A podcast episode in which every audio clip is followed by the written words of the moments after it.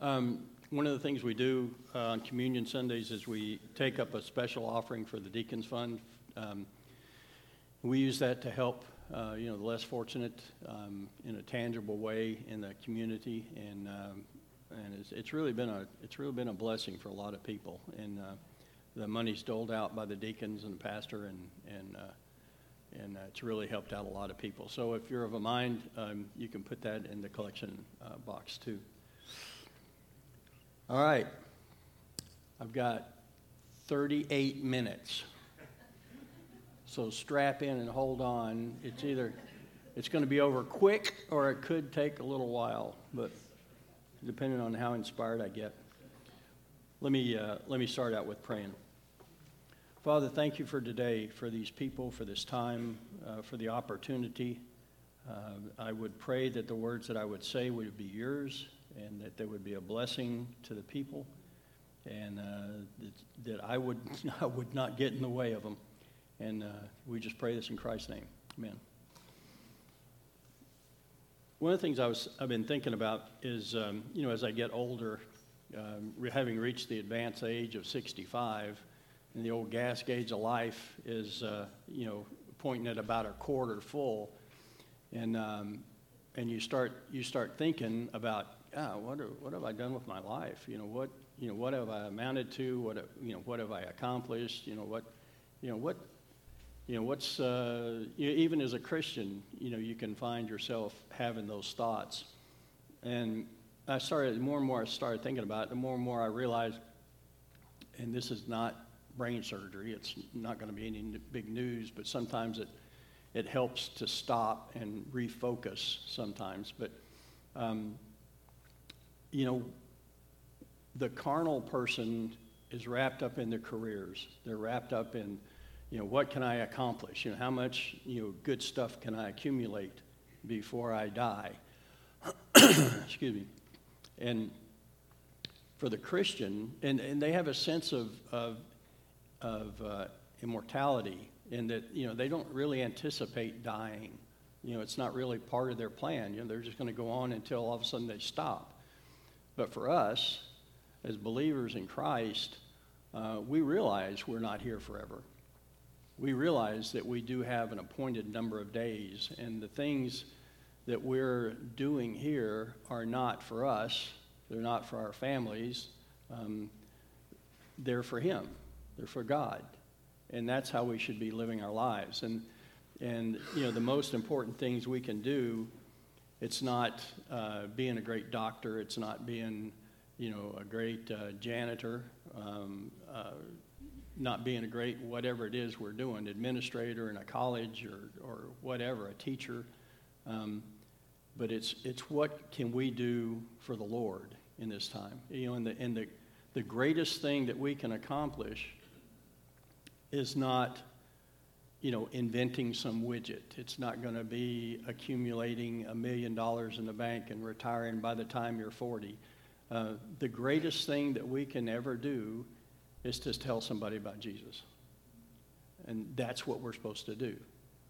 You notice I didn't say, and make them a Christian or lead them towards the Lord. The, what we're required to do is tell them about Jesus you know, the, the, uh, the reaping and the maturing, that's the work of the Holy Spirit. That's not our job.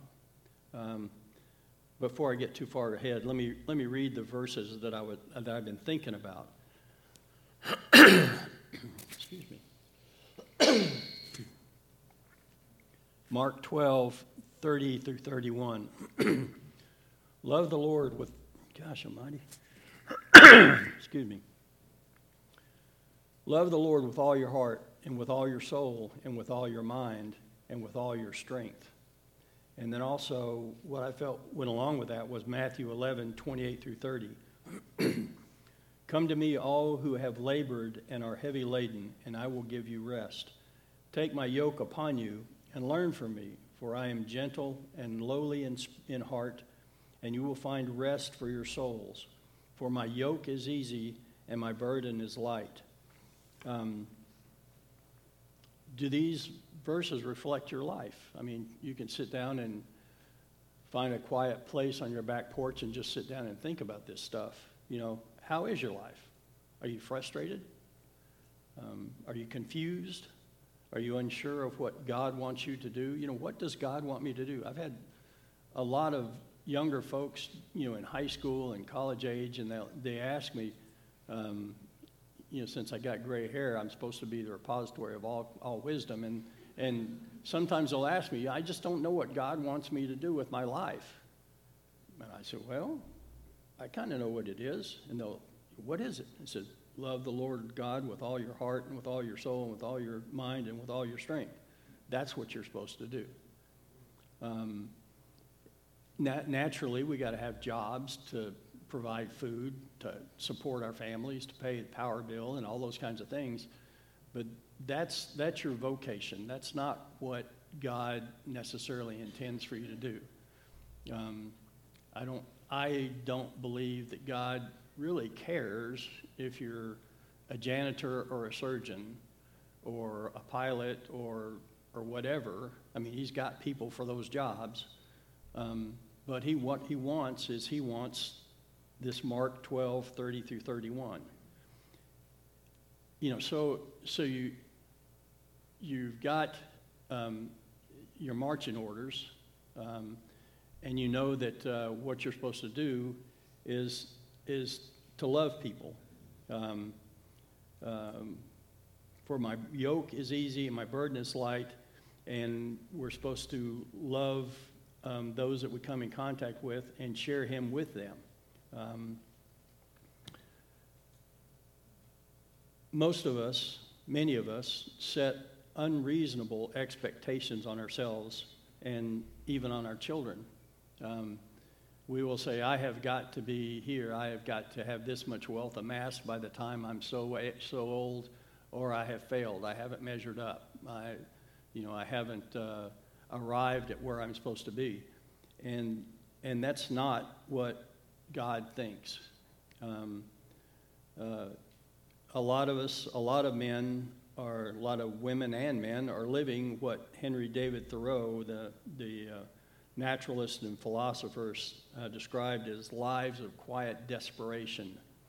Um, you know you're supposed to be something, but you don't think you are, but you don't know what that something is, and so you're just kind of wandering around in the wilderness and you lose sight of the fact that you try and make your yoke um, heavy and, and you try and make your burden um, difficult.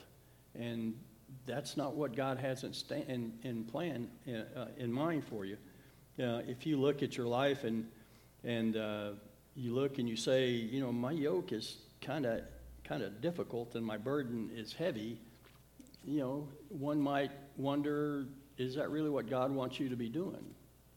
Um, you know, maybe it is what He wants you to be doing, but maybe in here you're not um, appraising it correctly. You're not, uh, you're not, uh, your focus of your emotional focus and, and your, uh, your love for what it is that you're doing is just is, is misguided. Um, I'm not saying that you can't uh, be a Billy Graham. You know, am I called to be Billy Graham? No, obviously not. Um, but yet I, I look and I see the things that Billy Graham did or, or you know, any of these other, you know, uh, John MacArthur, any of these guys, and you look at their lives and you think, Jiminy Christmas, this guy's going a mile a minute. You know, he, he just, you know, he's, he's, his time is in demand. He's got, you know, schedules he's got to meet. He's got people he's got to talk to all these people pull on his life, and, and I think, gee, Christmas, he has got a, a heavy burden um, uh, to lift. But if you ask him, he's probably going to say, no, piece of cake. You know, because God has given him the ability to do those things. You know, he enjoys that. Um, he knows that he's in the center of, of, God's will for his life. And, and so it's not a burden. Um, I've got a friend who's a, a, a cardiothoracic surgeon. He works 100 hours a week um, and, uh, you know, replacing people's hearts and, uh, you know, I ate dinner with him one time a few years ago, and while we were sitting there, he got three phone calls from the office, from the from the nurses on the on the floor, telling him what was going on with different patients, and and uh, and he responded, and I said, Lace, you know, come on, you know, isn't this killing you? And he says, Yeah, it gets kind of tiring. He says, but let me tell you, when you when you take somebody's heart out of their chest, and then you got to put a new one in and make it work, it wakes you up. And and but he enjoys it. Um, it's not a heavy burden for him. Uh, for me, Jiminy Christmas, I can't imagine. Um, but I think uh, as as we go on, uh, you know, these are not unfamiliar uh, passages to people. Um, but as as we go along, as we're as we're um, getting more and more involved, and and uh, we can't see the forest for the trees, if you know what I'm talking about you lose sight of the big picture and you get wrapped up in the mundane uh, of day to day living, you know, the, the pressures of kids, the pressures of, you know, whatever it is, um, we can lose sight of the fact that, that that's, God does not intend for this to be um, onerous. You know, life should be an, uh, recognition of, uh, of the fact that I get to serve the Lord um, through the things that I do and the people that I meet. And, uh, and uh, we can, uh, I think we can lose sight of that. And I think we, it's, it's like, um, I call it spiritual hypoxia.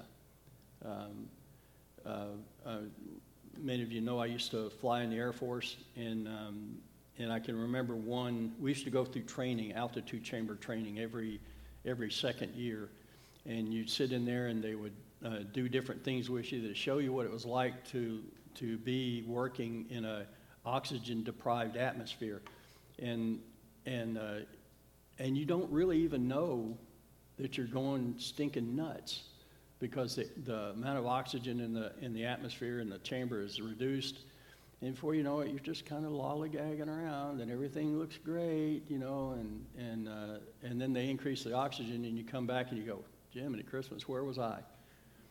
I remember one time we took off, and we were climbing out, and we were going to Hawaii, and then on to the Pacific to do some stuff, and and. Uh, uh, we're climbing out, and I'm there's pretty senior crew. Got a chief, master sergeant, boom operator, the highest enlisted rank, um, and uh, two pilots, two lieutenant colonels, and, uh, and me, Lieutenant Colonel Nav, and we're sitting there flying out. And, uh, and all of a sudden, I start feeling a little anxious, and I start kind of having these hot flashes. And, I, and those are my personal symptoms that I get um, in oxygen poor environments. And they teach you to recognize your personal symptoms. And so I'm starting to look around the cockpit, you know, I've been fooling with the radar and some other stuff, the INS, and I look over and, and the boom operators, just like this, leaned up against equipment rack, just kind of like this, and I go, what? I look up and both pilots are just kind of sitting there, just staring straight ahead, not touching any controls. I'm going, something is not right. And, uh, and it dawns on me that all three of them were heavy smokers, which further in, impairs your ability to process oxygen in low environments. And I look up and see the cabin altitude, and we're passing through 25,000 feet, and we're on our way up to 31, and, uh, and we're passing 25, and I look, and then I look up, and sure enough, the co pilot forgot to pressurize the airplane. It's on his after takeoff climb checklist. It's a switch up here. He reaches, he goes, boom, and he goes, woof, and it starts pressurizing the airplane. And so I don't smoke, but even in that environment, I'm probably 45 seconds away from, you know, being unconscious. And so I reach up and I flip the switch for the pressurization and then go to the autopilot and level us off. And, uh, and center's calling us and nobody's talking to him, so I talk to center. And, uh, and the airplane goes, instead of a little, little poof, it goes you know.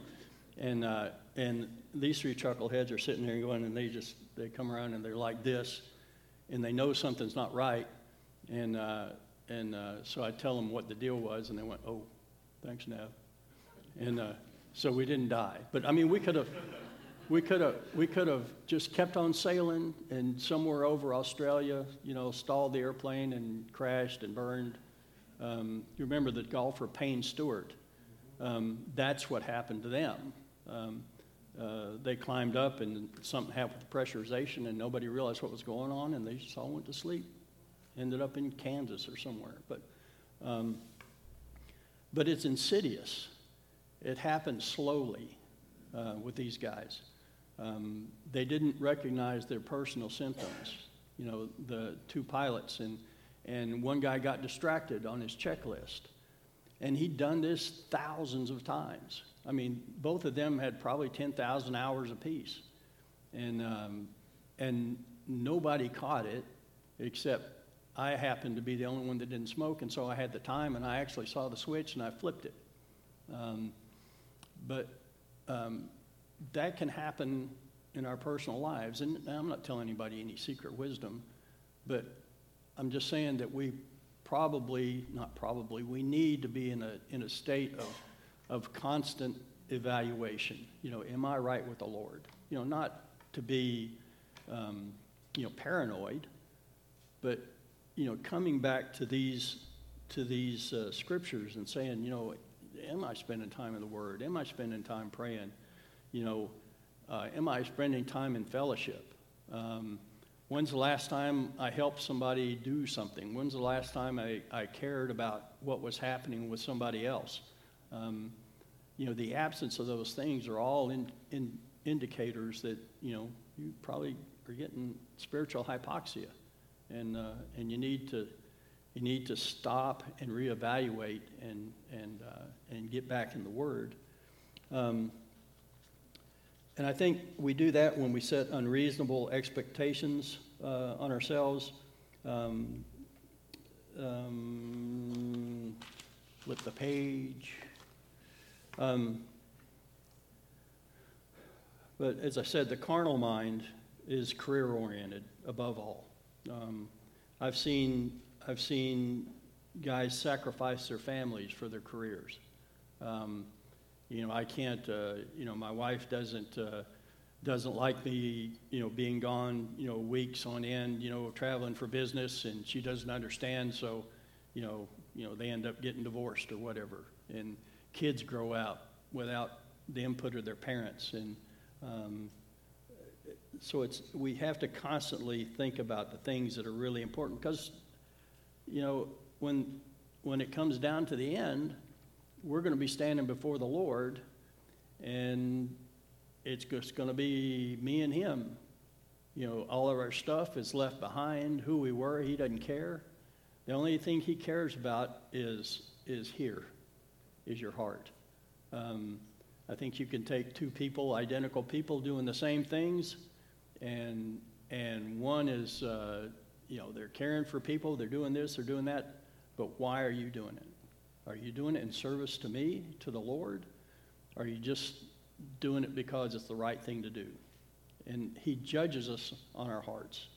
He doesn't judge us on necessarily what we've accomplished, you know, how many widgets we made, how much we've accumulated. He judges us um, on our hearts. And uh, I'm reminded of the thief on the cross. You know, there's a guy that, that um, he didn't know anything about anything. He didn't, he didn't know Scripture, or he knew very little.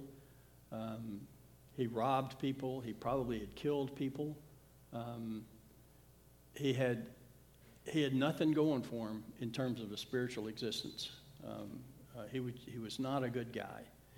And he's up there nailed to a cross, um, and the other thief um, is taunting the Lord, you know, telling him, you know, save us, you know, save yourself if you're such a, you know, if, if you're God. And, uh, and the other guy, you know, through the Holy Spirit, through, you know, I don't know. I don't know why, but he realized who Jesus was. And, and he had the ability to say, you know, remember me. He took a chance. Um, he rolled, he rolled the spiritual dice. You know, he didn't know anything about anything, But he knew this guy really believed, and there were some people on the ground that believed that this guy was something special. And he took a shot. And he said, Remember me when you come into your kingdom. And, and that was enough. Um, I, get emotional when I think about that. Um, but the greatest thing we can do with our lives, as I said, is tell somebody about Jesus. Um, so if you're not doing those things, reevaluate. You know, look at your life again. Um, do the spiritual hypoxia check.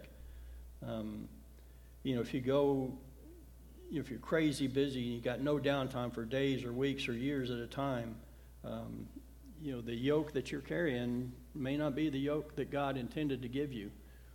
And the burden that you've got, you know, that may not be God's. It may be, um, but your motivation may not be right. You know, God deals with us individually.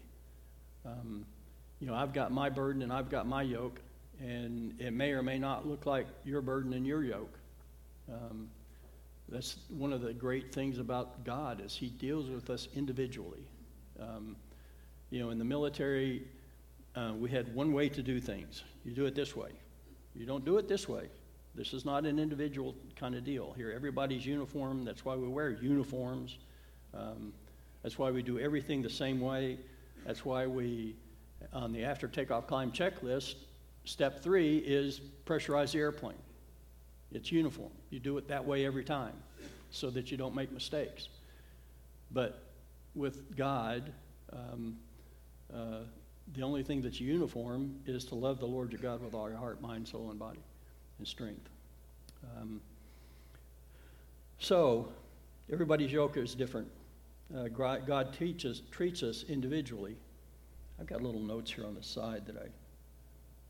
Oh, yeah, okay.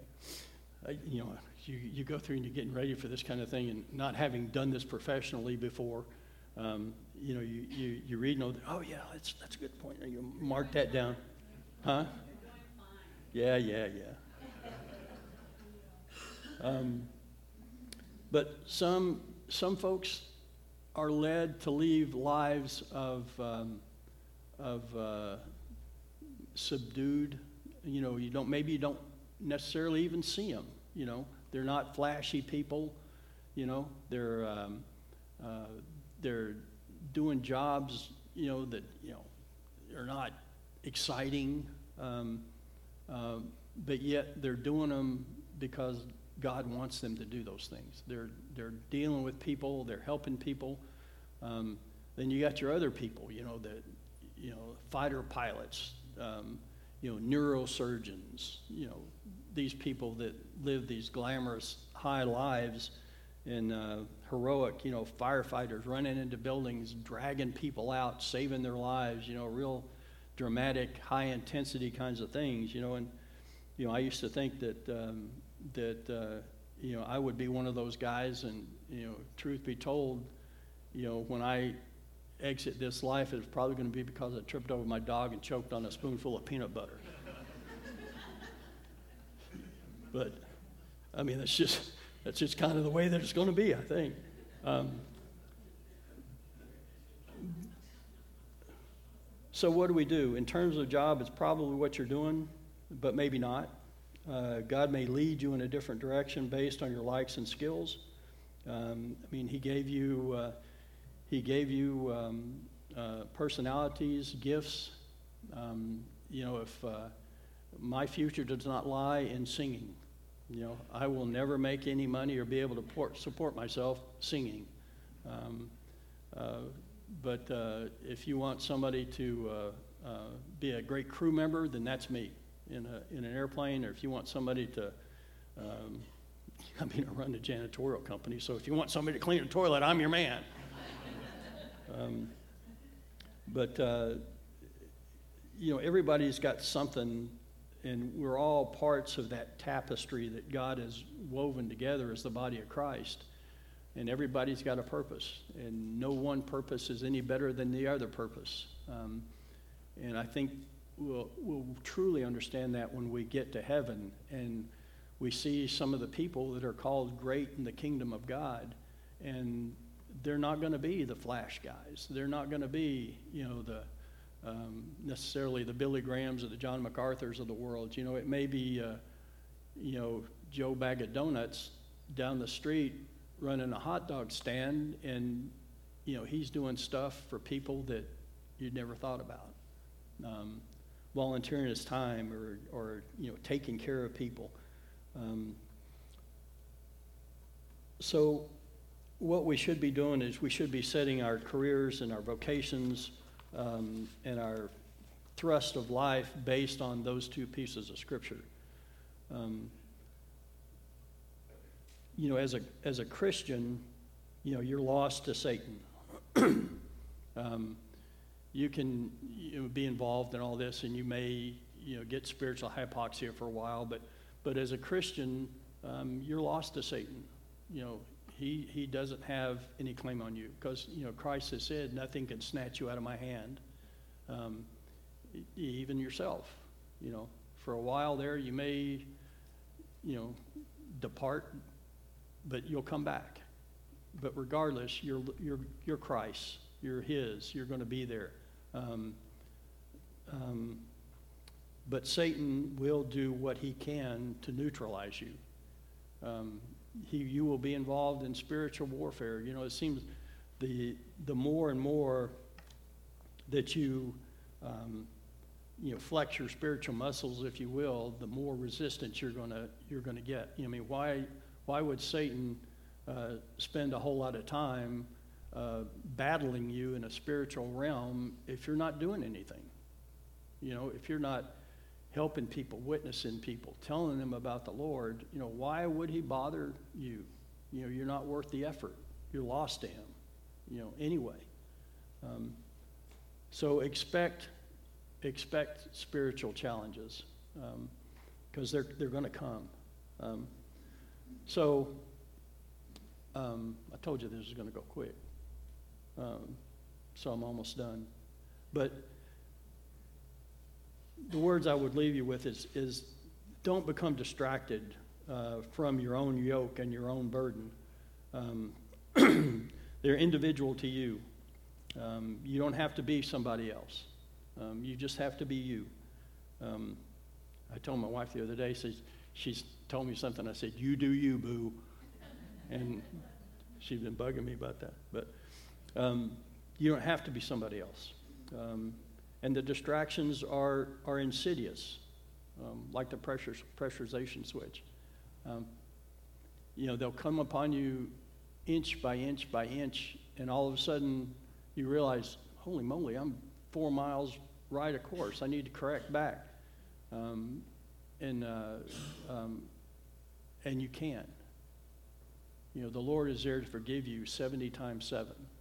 Um, um, and He will take you back. He will, you can't get so far away that God won't bring you back. Um, so file that away.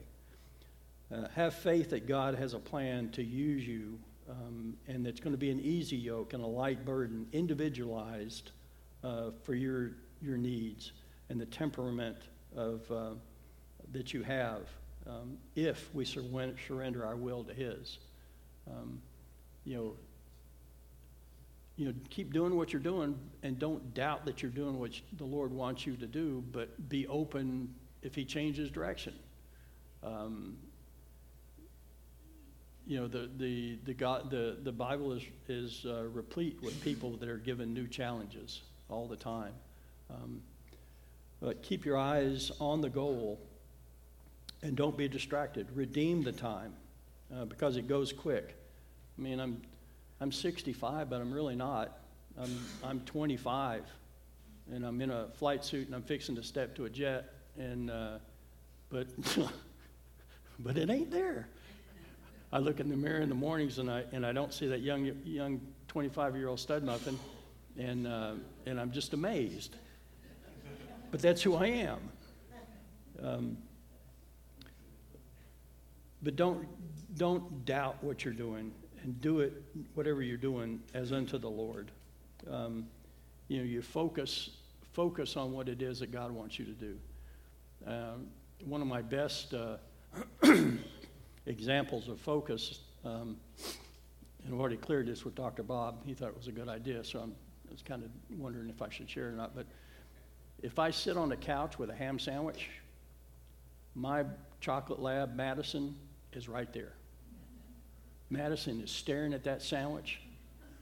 Like she is she's just she's you can almost go through that scripture and all her all her mind is on that ham sandwich. You know in her heart she wants that ham sandwich you know all the way down. You know physically you can just see her just kind of trembling you know i got to have that sandwich. And she's just staring at it and i can take that sandwich and go like that and she just moves like this just moves like this. You know what i'm talking about. But that's the kind of focus that we should have. You know, Jack says we should focus on our faith like a, like a chocolate lab looking at a ham sandwich. Kinda. But, you know, focus like Madison. Um, don't forget your pressurization switch. Um, check yourself, your individual um, characteristics for uh, hypoxia um, know what they are. Listen, listen to those around us. I mean, that's one of the things that we do as Christians. We're called to say, uh, Kalen, uh, we need to sit down and talk about this, bud, because I'm seeing, you know, in love, you know, I'm not trying to beat you, but, um, or people come to me and say, Jack, you're an idiot. You need to. But, I mean, that's one of the resources, and we should be there for each other to do that. Um, and don't measure yourself against others. Uh, their yoke and their burden are theirs, they're not yours. Uh, God judges us by looking at our heart, not based on our net worth, financial net worth.